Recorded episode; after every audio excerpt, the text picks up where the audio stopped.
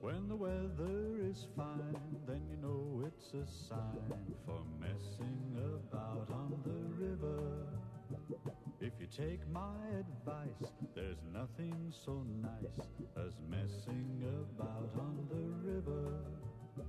There are long boats and short boats and all kinds of craft, cruises and keelboats and some with no draft. So take off your coat and hop in a boat, go messing about on the river. In Ireland, if you decide to go messing about, the river will probably be the Shannon. 210 miles long, including a 52 mile estuary, 480 miles of coastline, a thousand miles of tributary waters, 38,000 acres of water, not counting the estuary, and it drains one fifth the area of Ireland. How then does the Shannon compare with other waterways? Ordinary European cruising, if that's uh, not an unkind description, falls largely into canal cruising. We have sister companies on the French canals, so I think I can say a little authoritatively there. They're on canals, and these canals are commercial. This has the advantage that they're always very well maintained, the disadvantage that there's a fair bit of competition for the for the hirer in that big boats have to be given right away. Uh, they canals will go through um, towns because they are commercial uh, waterways, and that is an advantage from the point of view of entertainment, uh, eating, particularly in France. Uh, but some canals can be merely lateral canals, as in the Nivernais or on the Loire. Uh, that is, they go alongside the river because the river itself is unnavigable and they can be pretty dull, you know, averagely along with the Grand Canal, with due respect to Celtic cruises of Tullamore, uh, a bit dull. The Dutch canals, um, again, very closely interconnected, a lot of shipping on them. Out in Friesland on the Dutch coast, you're in the uh, North Sea, and it's a bit. Uh, uh, very pretty, but uh, a bit rough. And on the North German Canal, uh, by Kiel, you're really in the big time. Traffic lights, huge ships, multiple international signs, and on all of those canals, a limitation as to the size of your engine under 10 horsepower, which makes you rather a minnow in a very big tank. That's the European scene. The British scene, most people know of. The Broads, which is a, a flooded Fenland, uh, 2,000 boats, many towns, very popular uh, because of all the entertainment uh, that is on the banks, on the shores. Uh, wildlife in winter, very nice. The Shannon is simply a great waterway where the others aren't. It has a great nature and a great lordliness and a great uh, scale that the others don't have. Uh, certainly, people who come again from abroad will pay a lot in airfares and that to get uh, to here, and they will buy big boats to have plenty of space. But they will have far more space relative to the conditions they've come from than they are likely to find anywhere in Europe. I think it's we Irish, of course, are blessed with having a lovely country and lots of space. We're used to possibly sitting on a hill in Connemara and having nothing between us and Inishbofin except nature. Uh, this doesn't happen to continentals, and the relative amount of room they get at home is very much smaller than the vast amounts of room that they get on the Shannon. It is a huge place, the Shannon. I've had holidays on all the other waterways. I've been on the Norfolk Broads and also on the French canals and the Brittany canals. I did this as sort of a, a busman's holiday. I wanted to see what the other waterways were offering in comparison to ours and to see also what the cruises were like. And um, not being biased, but I still think we have the best river and definitely the best cruises. Um, the French waterways I found quite boring because I don't happen to like cruising on canals. I prefer a river. And with rivers and lakes on the Shannon, I think basically it, it is unsurpassable. And I know that might sound a bit corny coming from me, but I really truly believe that. Well, I have never taken a holiday on other waterways, but I have visited them, spent a few hours on, on board cruisers just cruising around. And I, I would agree with what Mary says, but then we're somewhat biased. But I think looking at it objectively, it's very hard to find a waterway as good as the Shannon, or certainly as unpolluted and as clear as the Shannon. And there is absolutely no doubt that the standard of the boats on the Shannon is exceedingly high. Um, maybe too high in some ways, and this accounts for the for the high hire fees which you mentioned a few minutes ago. But the equipment is certainly first class, and it's the one of the biggest and the most unpolluted waterway I would say in Europe, bar none. There's, there's nothing to touch the Shannon in Europe. again, they have in size, uh, you can only compare, I suppose, in size to what the Rhine would be like or the Seine, both commercial waterways, cluttered, polluted, full of rules, regulations. Nowhere that I know of, anyway, can you cruise a distance like we have in clean, quiet waterways. Holland has good waterways, but it's very featureless, very flat. Very flat, yes. They don't have the the lake setup that we have. Of course, they have their lovely canals and the flowers and the windmills on it, but we don't have that. But we have a more natural beauty than Holland would have. And the Norfolk Broads are overcrowded? Overcrowded, dirty. Um, satisfied a, a certain type of boating. All right, plenty of little pubs at night, sing song place, all this, which we don't have. But then Don't? we we don't have.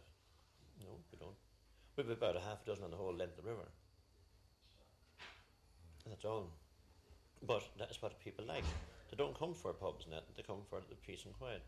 If you go up the river now, late at night from here, you see many, many places along the boats just pulled into the rushes overnight, staying overnight at these places. Inland Waterways two years ago did a work-in project and we dropped eight big moorings in secluded places around the lake. They're relatively safe from dangerous winds, that sort of thing, and published these where they were on a chart. And every night, if you go out, you find two, three boats together on these moorings, having their own quiet little session. It's lovely. Well, I would say that on the river itself, you don't worry about lack of entertainment because even on a wet day, and I, I must admit, one of my terrors before going on the river was that, you know, what do you do if it rains? You obviously can't go very far, or if you do, it's going to be miserable. Uh, you can't go swimming, you can't go fishing, you can't go doing anything else. Uh, the only thing you've got is a pack of cards on board if you're lucky. Uh, I never found it a problem. I've been on the Shannon and on the canal and on the, the, the, the Barrow in wet weather, and I've never been in the least bit worried by it because I, I found it just quite pleasant. You start finding your own entertainment, like people do when there's no radio or television. You start talking to one another. You start just doodling about, maybe reading a newspaper, maybe just trailing your hand in the water, just wandering about. The- pace is such that you don't have to worry about time. Therefore, entertainment's not a problem. We want a, man who wants relaxation, who wants open spaces, who's coming from um, a a very busy city in, in the middle of Europe somewhere or, or England, and he wants a totally relaxing holiday. At the same time, he would like a nice restaurant in the town or a nice uh, hotel dining room to have a good meal in. Not every night of his holiday, perhaps, but every second or third night.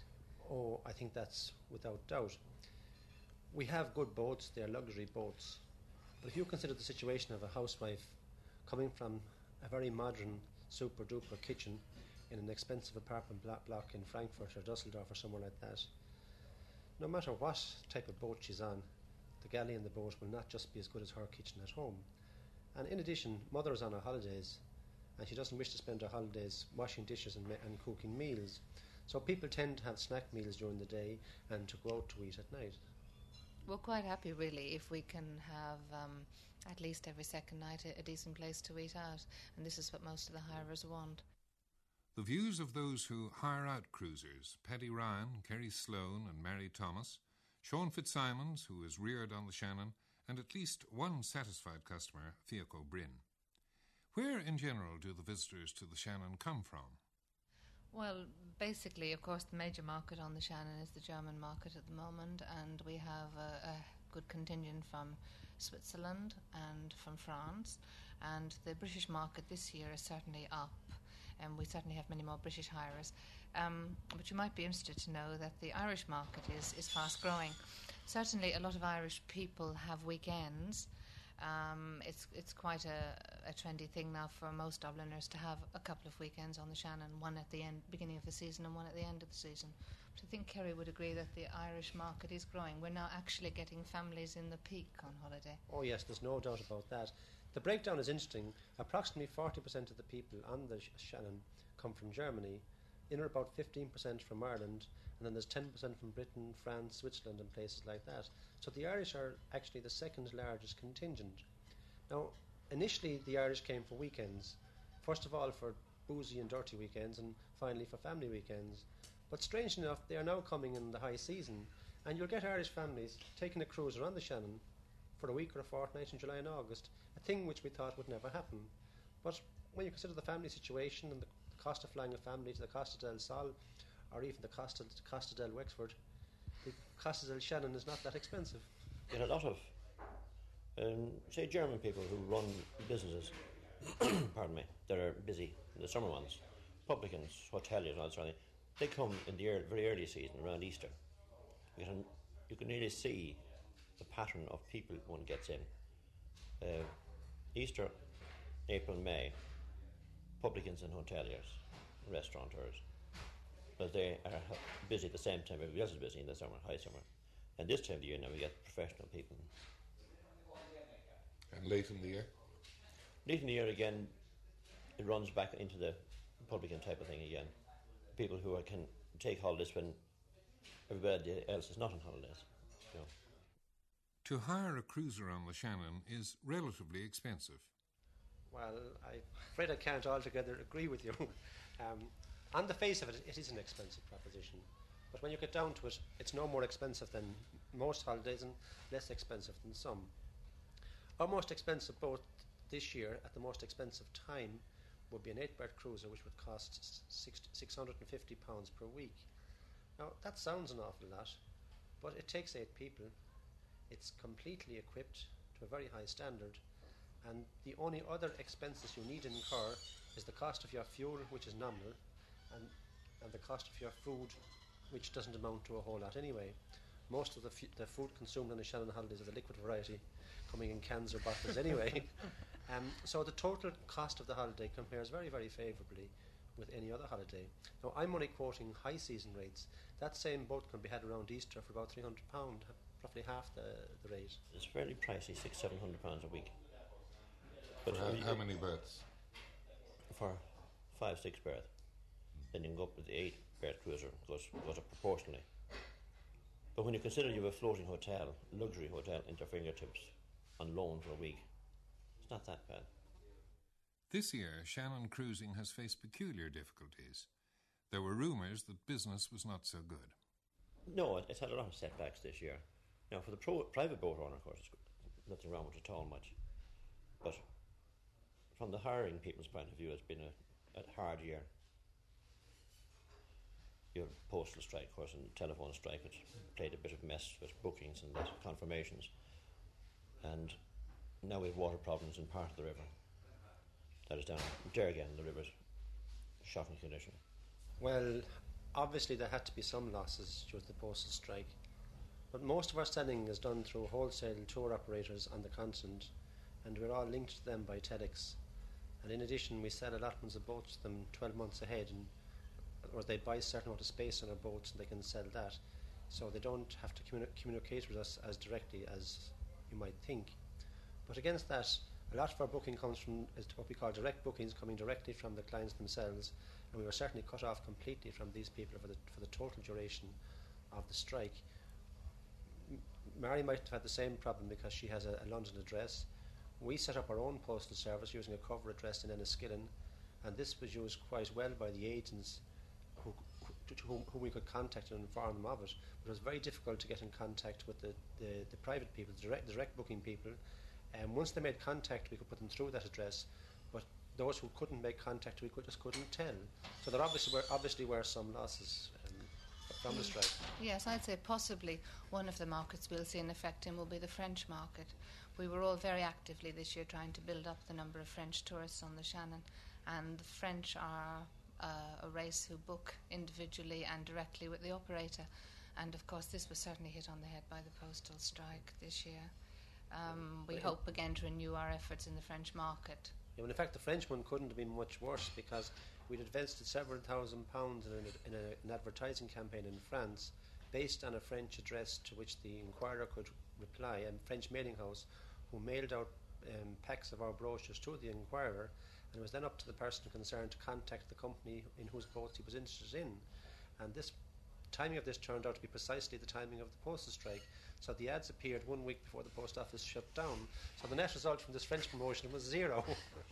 It was enormously difficult, John, to sit and watch uh, your uh, postal system just not being operable But on the other hand, to know that your telex lines stayed intact, uh, you had a good telephone connection in Dublin, and that people were getting through one way or the other. We were a bit worried that after the five month strike, we'd find a vast bag of bookings of people who were frustrated and couldn't get to us. But uh, at the end of the day, uh, we found only two that we had to return. The people had come by one means or another. And people who come to hire cruises on the Shannon do book very far in advance and they're very determined. I'm sorry for those who didn't have telex and had no telephone. They really must have suffered. Well, the Derg was a, a unique problem this year because during this dispute in Poolbeg in Dublin, they drained off an awful lot of water from the Shannon through Ardnacrusha to make up for power losses. And it would seem, not blaming technicians or anything, that they took the water too fast, dropped the level too fast in the lake. The banks hadn't got time for their soakage to drop with the water level, and the bank just collapsed at O'Brien's Bridge. And result is it reduced the level in Lough Derg by five to six feet at the moment. As soon as it happened, of course, all the sluices the whole way back up the river that control the levels were closed. So we're enjoying a very high water level in at Athlone for this time of the year. And they're not filtering it down into Derg to replace no, the water no, that's lost. no, they're holding it all back because if they just filter down the Derg, they just go straight over O'Brien's Bridge. It's not even the power station getting the, not getting the benefit of it, so they have to hold it back. This must affect the boat people in Lough Derg very badly. Very badly. The, the Derg branch within the waterways have had to cancel their rally that they, they hold the first week in August because they had overnights planned for Terryglass, Mount Shannon, Scariff, Dromineer, and Garrykennedy. Now, all these harbours now, I believe, are dry. There's no way to get anything into them. Some of them just boats are just sitting on the mud. Even the big Emerald Starline base at Portumna now has a river of muck outside the store, no water, whatever. And they're having terrible difficulties trying to service their boats from the quay wall at Portumna Bridge. And are, are engines getting clogged with this mud? No, no, that's not. It's just so muddy, you just can't move. There's no question of your engine starting. It's, there are rocks appearing down there that people didn't remember seeing. For 55 years now is the last real low level head there. I hope to go down someday with a, fast boat and go down with a camera and picture it before it fills back up again. Is the Inland Waterways worried that this is changing the ecology of Lough Derg? Well, this one accident, of course, it can't help that. I don't know that it will change the ecology in any way. What will happen, of course, is when that breach is repaired, they'll have to drain off Lough Ree and Lough Allen and Lough Key and all to get water down to Derg. But with a bit of luck, from our point of view, this won't happen about October, when our boating season is officially over anyway. And you can expect the rains, of course, to contribute. Mm, well, you hope for enough rain not to spoil your winter, but at the same time to fill the river for you. now, last year we had fantastic rainfall, I gather. It even brought up Blessington Lake back up to rowing standards. And that wasn't expected to recover for two or three years, and the one winter recovered it. But if you get the water back, that's the price you pay for it. Bad weather for the winter. A number of people along the river share Sean Fitzsimons' view that a mistake was made in drawing water too rapidly off Lough Derg. I put this point of view to Donal O'Leary, a maintenance engineer with the ESB. Well, uh, it is a fact that we've lowered Lough Derg no, lower than its normal summer level this, this year, and that was mainly due to uh, an industrial ration problem in Poolbeg Power Station, which prohibited the operation of a very large set there of 250 megawatts. And this also occurred during a period when a considerable amount of plant is normally out for maintenance. So we were in fact short of plant, and in order to avoid load shedding, we used Ardnacrusha a bit more than we normally would. This meant lowering Lough Derg. And when this became obvious, we av- advised all the boat owners round the lake that uh, first the hire firms by word of mouth, and then we put a no- notice on the public press advising the private boat owners and all other boat owners to whom we had no direct access we were, in fact, going to lower the lake. And the matter was further complicated then by virtue of the fact that when we were very nearly down on the lake level, down to the low, down to the minimum operating level, we got a slip on one of the banks near Fort Henry, and the repairs to that now are completed, and we're on our way back up again. Unfortunately, June and July were both very dry months, and the inflow of the lake now is very, very low, and it will take considerable time to get back up again. If we make an inch a day, we'll be lucky at the at the present inflow. Of course, if we get heavy rain, we'll, inflow increases and we may be able to get back up quicker than that. They're saying down on the lakes that the ESB made a mistake, that they drained off the water too fast and they didn't allow for seepage in the banks. And well, that's what be, caused the collapse. Let's be quite clear no seepage through the embankment occurred at all. An inward slip did occur, which is not due to seepage. And we have a prescribed regulation for drawing down the the, the level of the lakes. They've been drawn down before. We've had slips before when we didn't draw down the level, and we were actually within the normal zone of operation, which is 105 OD and 110 OD, when the, the slip did occur. But we deliberately drew down the, the lake in order to avoid load shedding, and we're still about 20 centimetres higher than the minimum level at the time that this slip occurred. They're saying down there that they see rocks in the lake now that haven't been seen for 50 years. That's very likely. Uh, well, not quite as long as 50 years, back to 1939, which would be what, uh, 40 years probably. Yeah. What is the function of the ESB in relation to the Shannon? ESB control the level of the three major lakes for the purpose of storing water. Uh, primarily for a purpose which it is used like now, uh, where it can be available in emergency and can be used in emergency. The lakes are normally drawn down late in the summertime to be filled again in the following winter. Normally they wouldn't be drawn down as early as this time of the year, except for the problem of avoiding load shedding. We control the level of the three major lakes. Uh, Office of Public Works Navigation Section control all the intervening weirs which are operated for navigation purposes.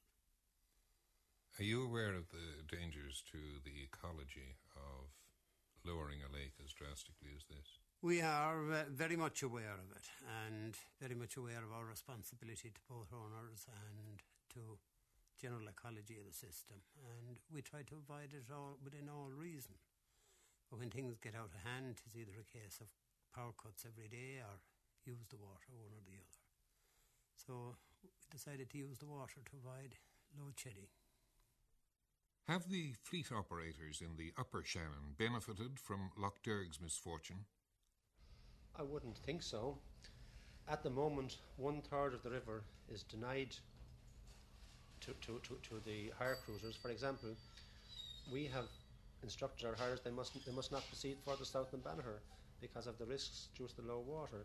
So at the moment, one third of the cruising ground is denied to all cruisers, and that means our clients just can't use Lough Derg, which is certainly not to our benefit. And a lot of our hirers are repeat hirers. We all on the Shannon have a very high degree of repeat business, and these hirers have been used to traversing the whole Shannon, right from Leitrim village all the way down to Killaloe, and they miss the other end. Well, yeah, for, for, example, here in Athlone, we're based. We're, our Athlone Cruisers Company is based here in Athlone. We have another company, Flagline, in Carrick-on Shannon. But our Athlone boats we would normally, if if the weather is bad, if it's windy weather or stormy weather, we would advise people to start off by going south, because south from Athlone is just a, a stretch of river about 100 yards wide, and it's quite safe for the for the shearers novice. But at the moment, we can't do that because they can only go as far as Banagher, which is one day to the south. Whereas going to the north, they must cross Lough Ree, a wide open stretch of water, and we we we just at, at the moment we, we can only tell them to go north because they, there's, there's nowhere for them to go south down towards Lough Derg. So there's a certain added risk for our hires here in Athlone due to the fact that they can't cruise all the way down south. But what I mean is, are you getting the custom that might have gone to hires in Lough Derg? Are they coming further north? No, I don't think that's necessarily so because most of the companies on the Shannon are basing their bookings with travel agents and the bookings are made a long time in advance. We might pick up some speculative hires, but not really very many.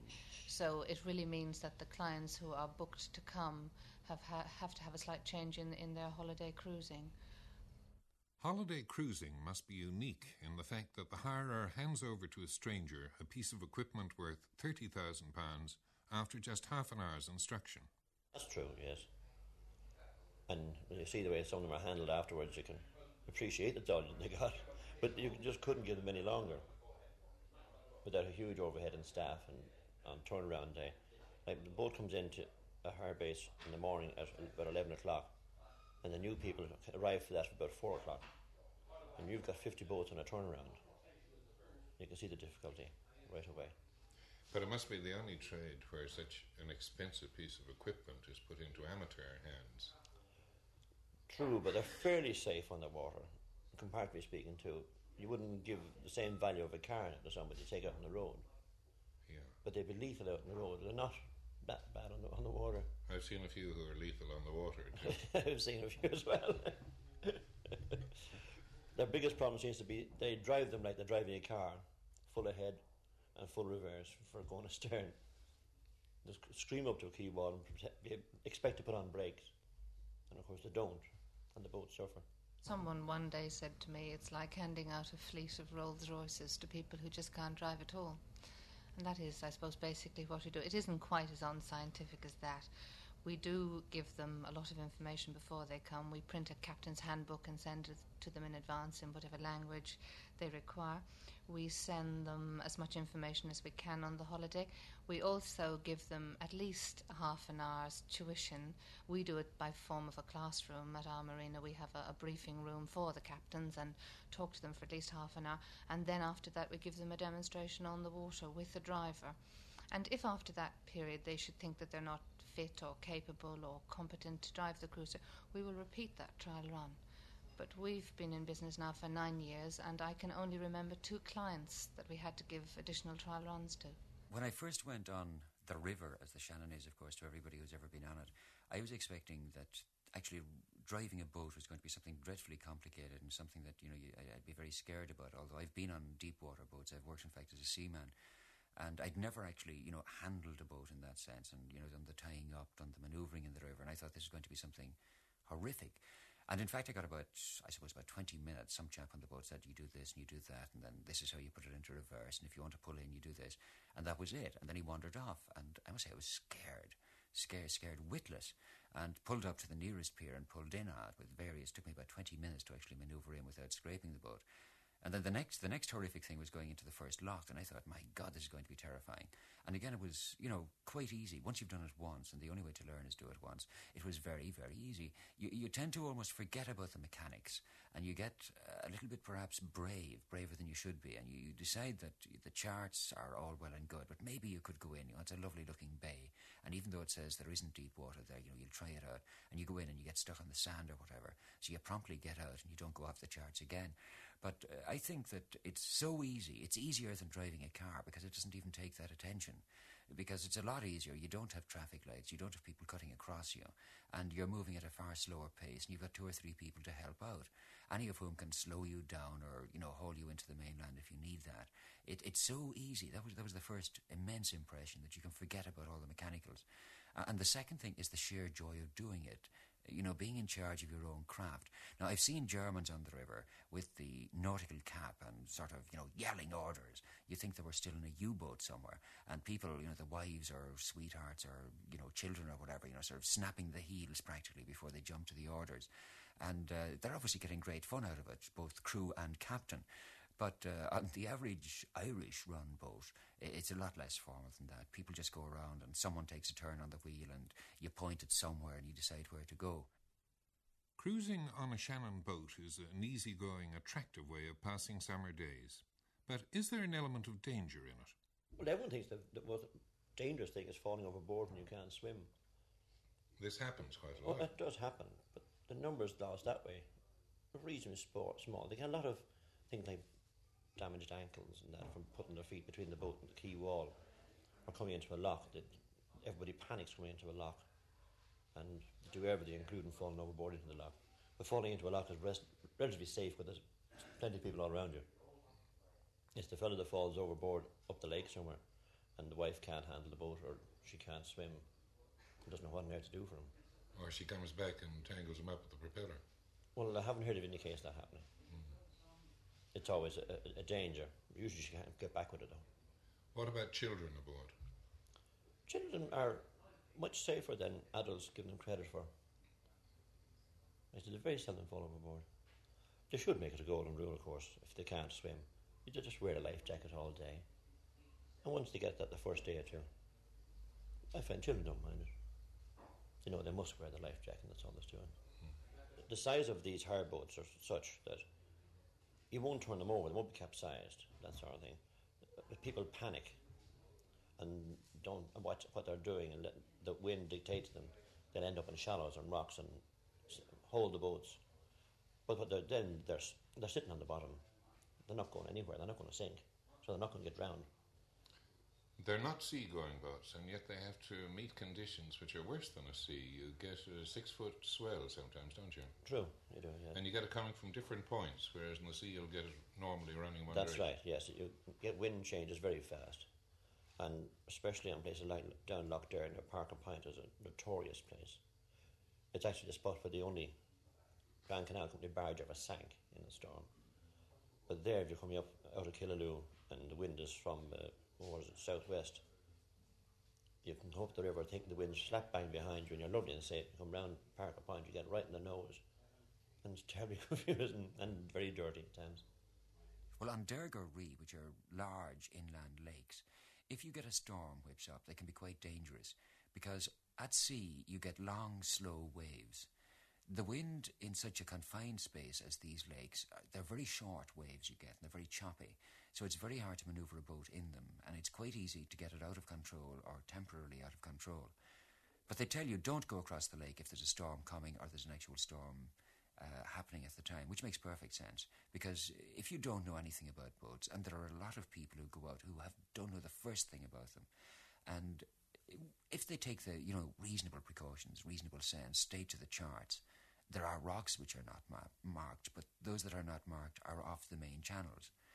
And the, the levels are shifting in, in, in the Shannon every now and again. It's been gradually silting up since they, they built the, the Shannon uh, power station.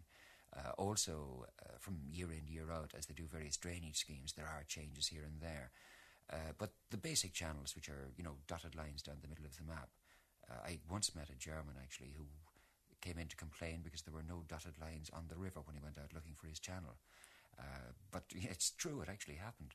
But the they are well marked, and the, if the boys know that, it's quite well marked. If you went out in rough weather, you know, you're, you're looking for trouble. But basically, it's quite safe. You can fall overboard. Uh, the first eight times I was on the Shannon, I pulled somebody out of the water, mainly kids who'd fallen in.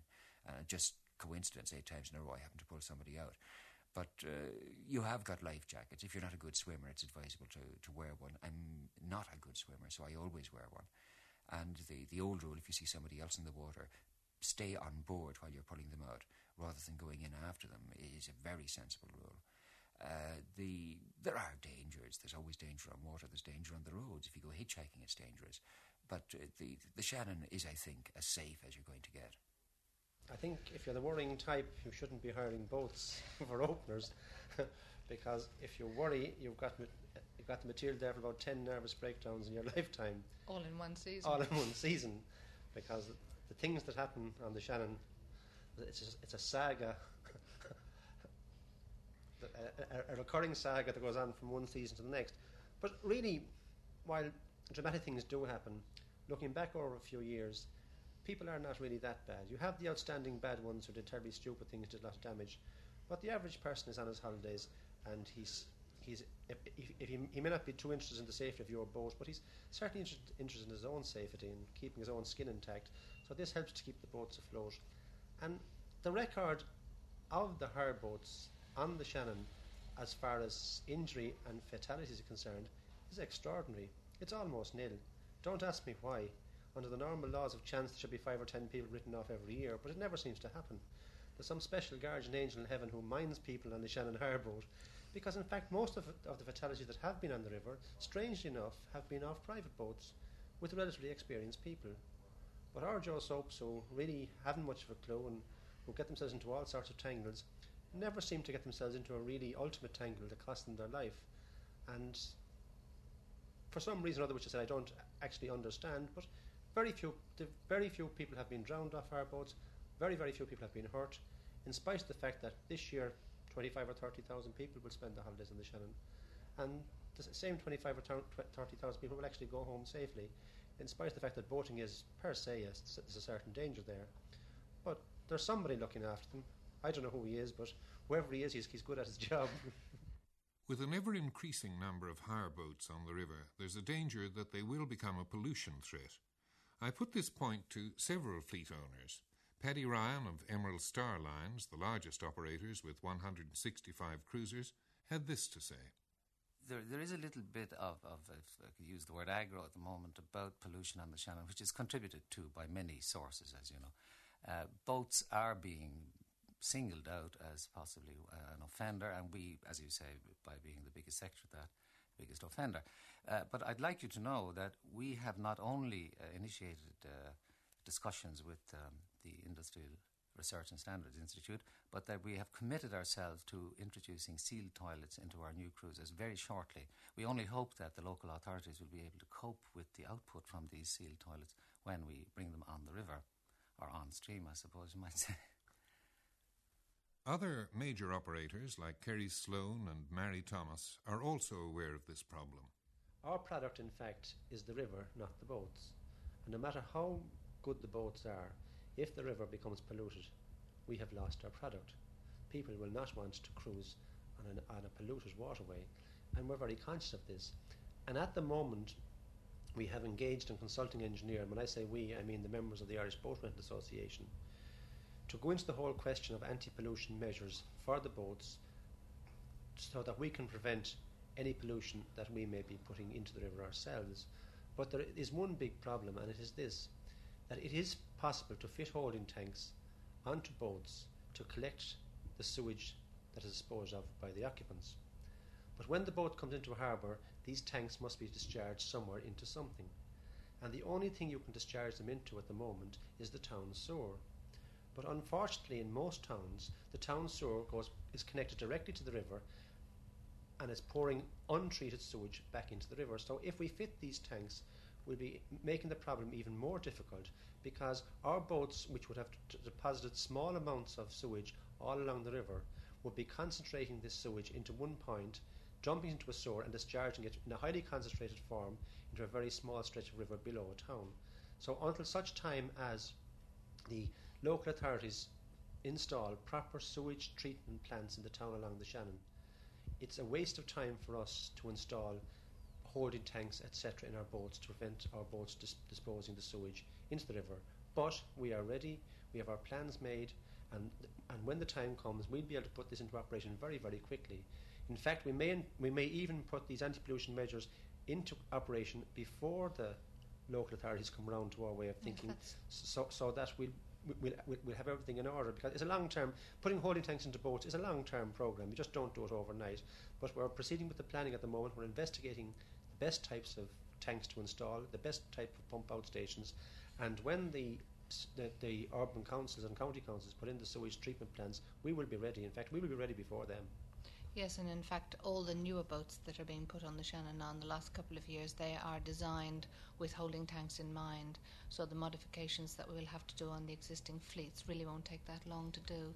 And we also are in contact with the Broads people and with the American people on the anti-pollution information, and we get all these information sheets.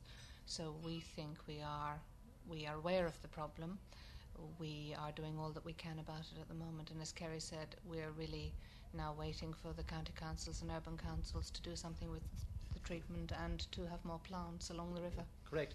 To put the thing into perspective, John, this year approximately 25,000 people will spend approximately a week and a half on holidays on the Shannon. In other words, 25,000 people will spend 10 days polluting the Shannon. 25,000 people will be roughly the number of people in this catchment area for the Athlone sewage. So our 10,000 people would spread as much sewage along the Shannon in 10 days over the whole length of the Shannon as the town of Athlone would discharge for 10 days into one spot just below the weir in Athlone. And it goes without saying that Athlone discharges sewage into the river for 52 weeks of the year, not one and a half weeks of the year and it does it in just in one concentrated spot. And this applies to almost every town along the Shannon. And it's a big, big problem. There's no doubt that the Shannon has its problems, but it also has the people who are capable of solving them. Cruising is a growth industry, and growth will inevitably bring further headaches. But the people who enjoy messing about in a quiet, watered land will always come back, and the simple delights will always await them. You get so close to the wildlife because people on boats they feed the ducks and they throw things at the swans and that, and they're not scared of you. And the mere fact of your being on the water, they allow you to get right up close to them. And there's also a feeling you're moving so quietly that you know they get out of your way rather gently, which you don't see from a car. You only see when you're walking on a by road. You have to be on a boreen to get that close to nature otherwise. And it's a great feeling. You come across the odd otter, uh, the old swans, the ducks, and a thing I found very strange. I didn't think you got them. The um, not the gannets, the uh, diving birds, uh, the black ones uh, which, which, you which you get the the cormorants. Sorry, I was trying to think of the name. The cormorants which you get in the lakes, which I thought were only seabirds, and you find them, you know, just sticking off an old rock somewhere in the middle of the lakes, and looking rather ugly and ungainly, looking as if they're wearing rags, as against the the swans, which are wearing their best plumage, and they're wandering about, and you're you're so close. And there's a, also a great freedom, a great camaraderie about the river. You know, you're a river person, you're a river rat, if you wish, and you kind of look down on people on the banks. Not in a nasty, snobbish way, but they don't have the freedom you have. They don't have the ease that you have. You're bringing your house with you. You have everything there. You have your own toilet, beds, bunks, dining room, everything, and it's all there. So you're, you're totally self contained, and you don't have to worry about these people. You impinge on their lives, and then you leave them go their own way, but somehow you're above them. It's a strange feeling. There are backwater places all hidden from view, and quaint little islands just waiting for you. So I leave you right now and cast off your bow. Go